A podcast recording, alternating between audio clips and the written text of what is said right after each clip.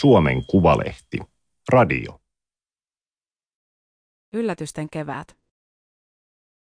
Hallitusneuvotteluissa vain yksi asia on varmaa. Joka kerta niissä tapahtuu jotain odottamatonta. Toimittaja Tuomo Lappalainen. Teksti on julkaistu Suomen Kuvalehden numerossa 14-15/2023. Ääniversion lukijana toimii iMaterin koneääni Ilona. Harvoin on ennustus mennyt pahemmin metsään kuin Suomen Kuvalehdessä kevään 1987 eduskuntavaaliyönä. Vaalit olivat tuolloin vielä kaksipäiväiset. Äänestämään pääsi sekä sunnuntaina että maanantaina. SK meni normaalisti painoon maanantai-iltapäivällä, mutta vaalien takia toimitus oli saanut lisäaikaa seuraavaan aamuun. Niin tulos ehti vielä saman viikon lehteen. Kiireen keskellä, sen hetken parhaan tiedon varassa, kanteen laitettiin kuva keskustan puheenjohtajasta Paavo Väyrysestä. Vieressä luki: tulevan hallituksen pääministeri. Älyttiin sentään laittaa kysymysmerkki perään. Vaalien aikaan ei vielä tiedetty kassakaappisopimuksesta, jonka Väyrynen, kokoomuksen puheenjohtaja Ilkka Suominen ja RKP:n Kristoffer Taksel olivat solmineet edellisenä syksynä. Sen tarkoituksena oli varmistaa, että kaikkien kolmen puolueet tulisivat uuteen hallitukseen, jos vain vaalitulos antaisi myöten. Kolmikon aikeet olivat silti käyneet riittävän selviksi ilman tarkkaa tietoakin. Pääministerin virka-asunnon uusi isäntä on Paavo Väyrynen ja pääministerin sijainen yhtä todennäköisesti Ilkka Suominen. Kauko Holopainen kirjoitti omassa arviossaan. Turun Sanomista Kuvalehteen tullut Holopainen oli 1980-luvulla yksi Suomen kokeneimmista politiikan toimittajista. Hänellä oli luottamukselliset suhteet lähes kaikkiin keskeisimpiin vallanpitäjiin. Silti hänkään ei aavistanut, mitä seuraavina viikkoina tapahtuisi. Eivät sitä tienneet Väyrynen ja Suominenkaan. Poliitikoilla on ennen vaaleja tapana hokea, että tulos ratkaisee hallituspohjan. Kevät 1987 on hyvä muistutus, että sanontaa ei kannata ottaa kirjaimellisesti. Tulos kyllä näyttää suuntaa ja sulkee pois joitakin vaihtoehtoja, mutta jättää Suomen kaltaisessa monipuoluemaassa myös tilaa yllätyksille. Keväällä 1987 sellaisen järjesti presidentti Mauno Koivisto, joka asettikin hallitustunnustelijaksi oman luotettunsa Harry Holkerin, kokoomus, ja tavoitteeksi ensisijaisesti SDP:n ja kokoomuksen varaan rakentuvan pohjan. Vuodesta 1987 lähtien olen seurannut toimittajana hallituksen muodostamista 9 vaalien jälkeen. Tämä kevät on 10.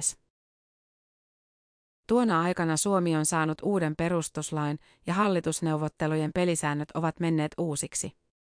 Puolueiden voimasuhteetkin ovat muuttuneet. Nyt tuntuu täysin mahdottomalta ajatukselta, että pääministeriksi valittaisiin, niin kuin 1987, henkilö, joka ei ole puoluejohtaja eikä kansanedustaja eikä ole edes ollut ehdolla vaaleissa. Holkerin jälkeen pääministeriksi on joka vaalikevät tullut suurimman puolueen puheenjohtaja. Käytäntö on vakiintunut niin, että puolueet ovat itsekin alkaneet puhua pääministerivaaleista. Holkerin hallitus jäi viimeiseksi, jonka muodostamisessa presidentillä oli aktiivinen rooli. 4 vuotta myöhemmin, kun SDP ilmoitti jättäytyvänsä hallitusneuvotteluista. Koivisto ei enää edes yrittänyt taivutella vanhaa puoluettaan mukaan. Koiviston seuraaja Martti Ahtisaari vihjaisi keväällä 1999 hallitustaan koonneelle Paavo Lipposelle, sosiaalidemokraatit, että uuden hallituksen olisi hyvä turvata tasapainoinen alueellinen kehitys eikä SDP:n ja kokoomuksen rungon tarvitsisi olla itsestäänselvyys. Silti Lipponen ei edes harkinnut keskustan pyytämistä mukaan. Kun uusi perustuslaki tuli seuraavana vuonna voimaan, presidentti menetti muodollisenkin oikeuden ohjata hallitusneuvotteluja. Hänet siirrettiin vallan ytimestä reserviin eräänlaiseksi hätävaraksi siltä varalta, että neuvottelut päätyisivät umpikujaan. Yhdessä asiassa SK sentään osui vaaliyönä 1987 oikeaan.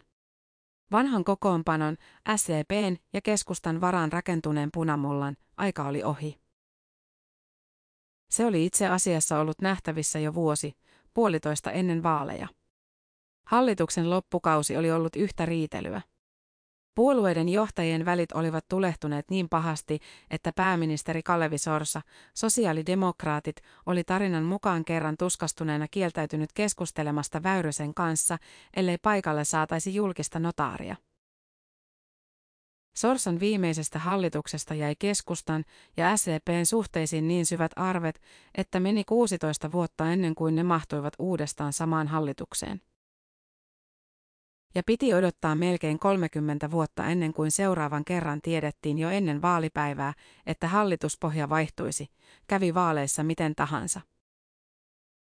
Keväällä 2015 kokoomuksen ja SDP:n ja niiden johtajien Alexander Stubbin ja Antti Rinteen välit olivat yhtä pahasti solmussa kuin Sorsan ja Väyrysen 1987. Vaalikausi oli päättynyt jakomielisissä tunnelmissa, kun hallitus oli vastustanut eduskunnassa omiakin esityksiään. Päättyneestä hallituskaudesta oli niin huonot muistot, että ne piinasivat myös uutta hallituksen muodostajaa Juha Sipilää, keskusta. Hän ilmoitti ensitöikseen, että neuvottelut siirrettäisiin pois Säätytalolta, missä edellinen, huonot muistot jättänyt hallitus oli pihtisynnytetty. Kuulemma paikalla oli huono karma. Useammin on käynyt niin, että vanha hallitus olisi mielellään jatkanut entisellä pohjalla, mutta äänestäjät ovat sotkeneet suunnitelmat. Näin tapahtui esimerkiksi 1991, kun keskusta voitti 15 paikkaa ja kaikki Holkerin hallituksessa olleet puolueet hävisivät. Keskustaa ei enää johtanut Väyrynen, vaan Esko Aho, mutta siitä huolimatta Väyrynen kelpasi yhä äsken vaalijutun avauskuvaan. Otsikko kertoi kaiken, Väyrynen. Tällä kertaa nimen perässä ei ollut kysymys, vaan huutomerkki. Pelin henki selvisi jo vaaliyönä. Uusi hallitus rakentuu joko keskustan ja SDP:n tai keskustan ja kokoomuksen varaan. Se pääsee mukaan, jos vain uskaltaa, kirjoitin tuoreeltaan. Viikkoa myöhemmin selvisi, että ei uskaltanut, vaan jäi vapaaehtoisesti oppositioon. Hallituspohjaa eivät ratkaisseet vaalien voittajat, vaan häviäjät. Pääministeriratkaisu oli sitäkin historiallisempi. Vielä vaalipäivän iltana, keskustan voiton jo ratkettua, ei ollut selvää, että juuri Aho muodostaisi uuden hallituksen. Ei ollut edes varmaa, että pääministeri tulisi suurimmasta puolueesta. Tehtävän olisi voinut saada myös kokoomuslainen toisen kerran peräkkäin, ellei puolue olisi niin määrätietoisesti asettanut valtiovarainministerin salkkua ykköstavoitteekseen.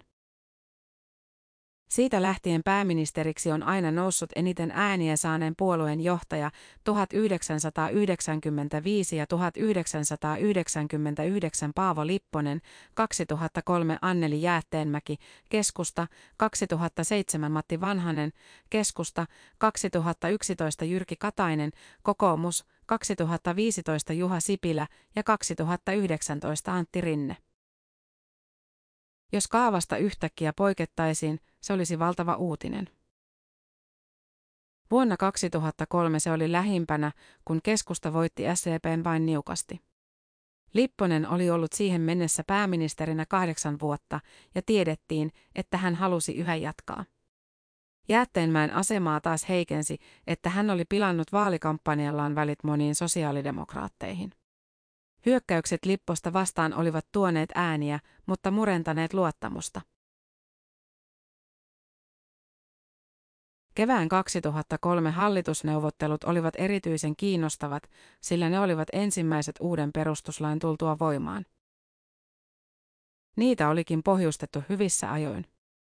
Jo edellisenä vuonna eduskuntaryhmien puheenjohtajat olivat laatineet yhteisen suosituksen siitä, miten hallituksen kokoaminen tapahtuisi.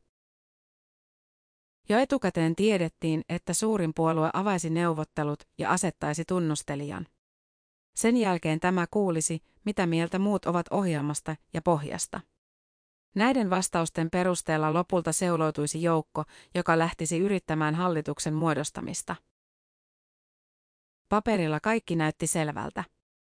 Mutta kun neuvottelut alkoivat, tunnelma oli kaikesta huolimatta jännittynyt.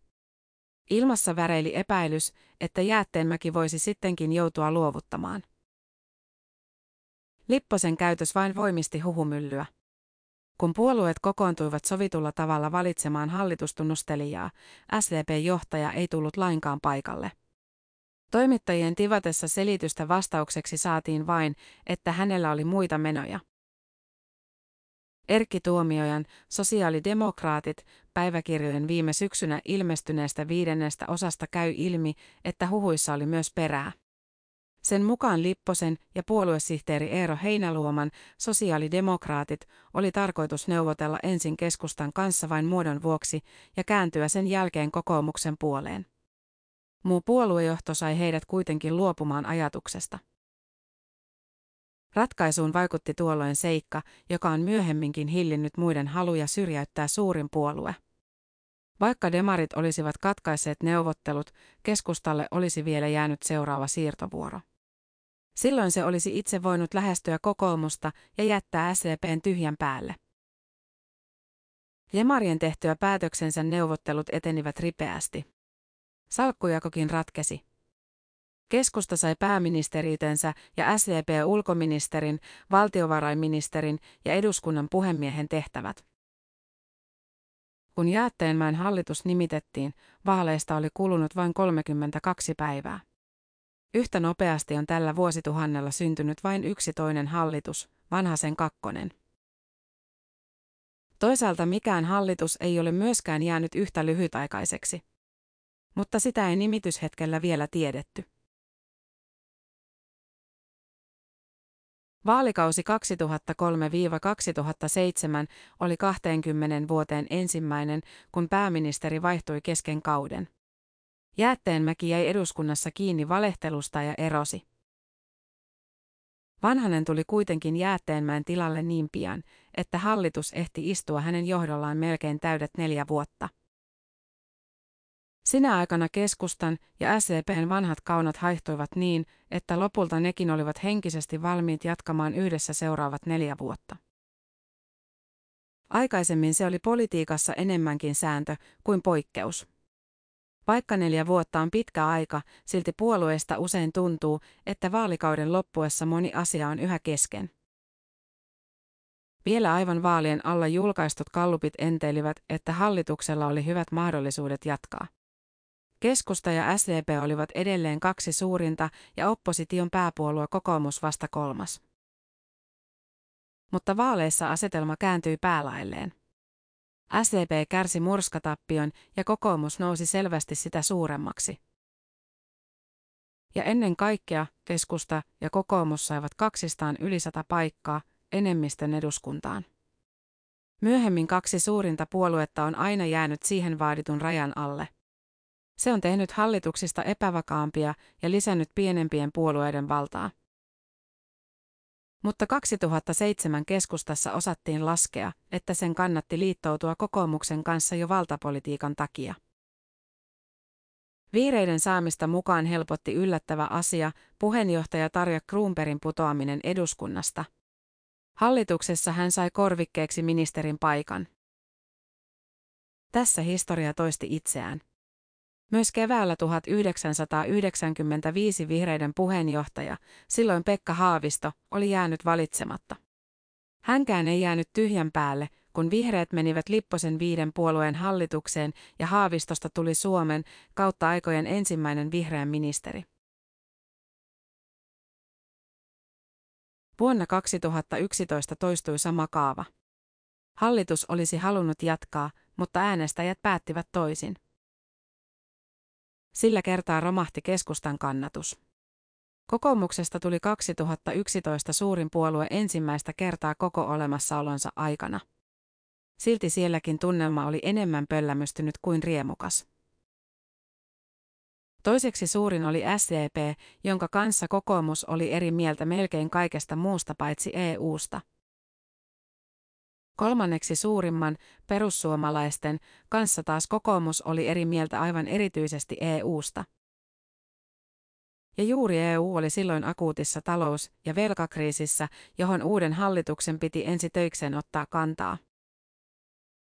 Jyrki Kataisen johdolla käydyt hallitusneuvottelut kestivät lopulta 66 päivää, yli 2 kertaa niin pitkään kuin edellisellä kerralla ja vain 3 päivää vähemmän kuin oli Jäätteenmäen hallituksen koko elinaika. 2 kuukaudessa myös meidän toimittajien arviot lopputuloksesta ehtivät muuttua moneen kertaan.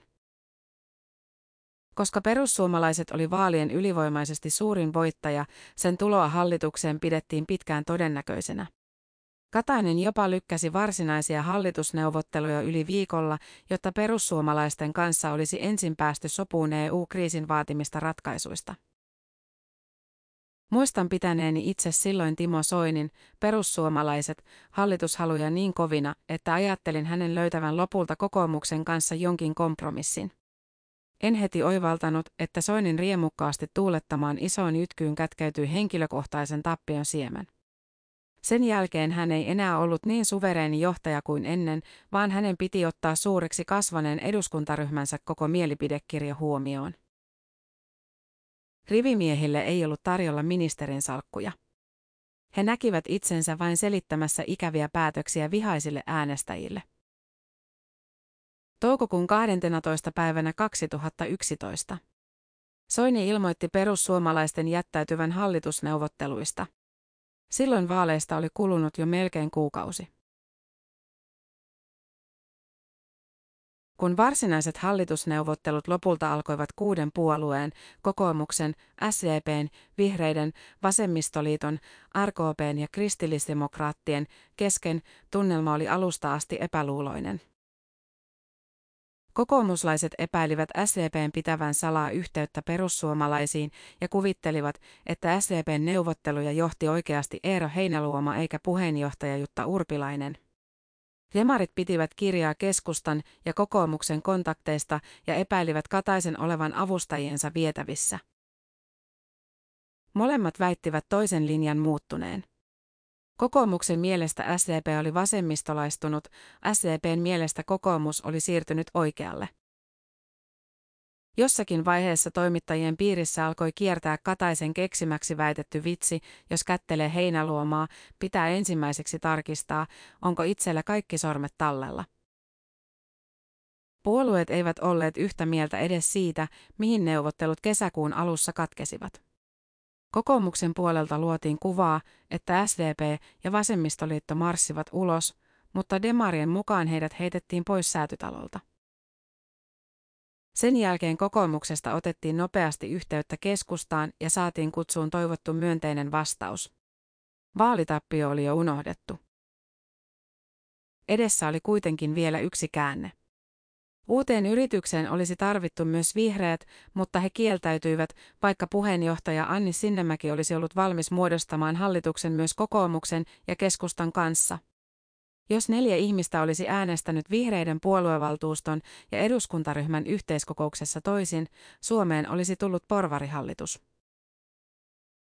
Niin palattiin uudestaan jo hylättyyn 6 puolueen pohjaan. Kataisen hallituksen synnytystuskat ovat myös ennakkotapaus siitä, mitä pitää tapahtua, että hallitustunnustelijaa vaihdettaisiin kesken kaiken. Ennen Kataisen toista yritystä oli esillä myös vaihtoehto, että Urpilainen olisi tullut hänen tilalleen. Lopulta kuitenkin päädyttiin antamaan suurimmalle puolueelle vielä yksi mahdollisuus. Uusi alku oli Urpilaisen mukaan kuin eropaperien vetäminen maistraatista.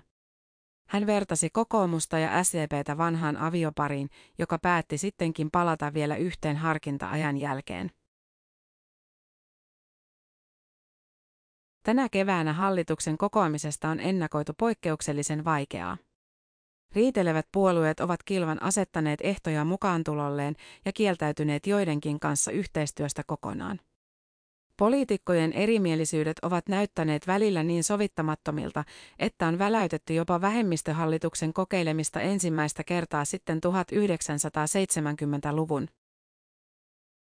Sosiaalidemokraatit, vihreät ja vasemmistoliitto ovat käytännössä kieltäytyneet menemästä samaan hallitukseen, jossa on myös perussuomalaiset.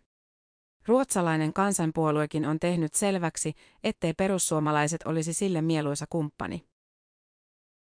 8 vuotta sitten SDP ja RKP eivät vielä torjuneet yhteistyötä Timo Soinin johtamien perussuomalaisten kanssa.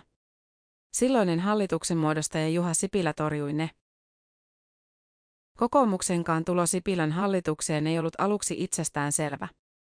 Keskustan neuvottelijat äänestivät 6. toukokuuta, kumpi pyydettäisiin mukaan, kokoomus vai SDP. Monilla oli vuosilta 2007–2011 huonot muistot kokoomusyhteistyöstä, joka oli päättynyt keskustan osalta rajuun vaalitappioon. Äänestys oli tiukka. Paikalla olleista 5 kannatti kokoomusta ja 4 demareita. Ennen varsinaisten hallitusneuvottelujen alkua Sipilän piti myös erikseen varmistaa, ettei hänellä ja Soinilla ollut talouspolitiikassa sovittamattomia erimielisyyksiä. Tällä kertaa Soinilla oli varaa olla joustavampi kuin Kataisen kanssa neuvotellessaan. Sen jälkeen perusporvarihallituksen muodostaminen sujui niin hyvässä hengessä, että Sipilä väitti jopa välillä unohtaneensa, kuka mitäkin puoluetta edusti. 4 vuotta myöhemmin 2019 oli kokoomuksen vuoro jäädä ulos. Ratkaisevat äänet tulivat taas keskustasta. Silläkään kertaa vaalitulos ei ratkaissut hallituspohjaa eikä edes antanut siitä mitään osviittaa. Keskustan tappio oli niin murskaava, että Sipilä oli heti sen selvittyä ilmoittanut puolueen jäävän opposition kokoamaan rivejään. Aika teki kuitenkin taas tehtävänsä. Muutamassa viikossa Rinteen pian vaalien jälkeen aloittaman sitkeen liehittelyn seurauksena hallitushalut palasivat. Se yllätti paitsi toimittajat myös kokoomuslaiset, jotka olivat rakentaneet tiukan neuvottelutaktiikkansa olettaen, että SDP ei saisi enemmistöhallitusta kokoon ilman heitä. Näin puolue pelasi puutteellisten tietojen varassa itse itsensä ulos neuvotteluista. Sipilä tarvitsi kuitenkin jonkin syyn muuttaa kantaansa. Siksi piti kysyä puoluevaltuuston, puoluehallituksen ja eduskuntaryhmän mielipidettä. 80% niiden jäsenistä kannatti hallitukseen menoa, jos puolueen kynnyskysymykset menisivät läpi. Kun Antti Rinteen hallitusohjelma muutama viikko myöhemmin valmistui, vaalien suurimmasta häviäjästä olikin tullut hallitusneuvottelujen suurin voittaja. Keskustalaisten oma arvio kuului, että puolue oli saanut 10 kynnyskysymyksestään läpi 11. Tämä oli Suomen Kuvalehden juttu, yllätysten keväät. Ääniversion lukijana toimi iMaterin koneääni Ilona. Tilaa Suomen Kuvalehti osoitteesta suomenkuvalehti.fi/tilaa.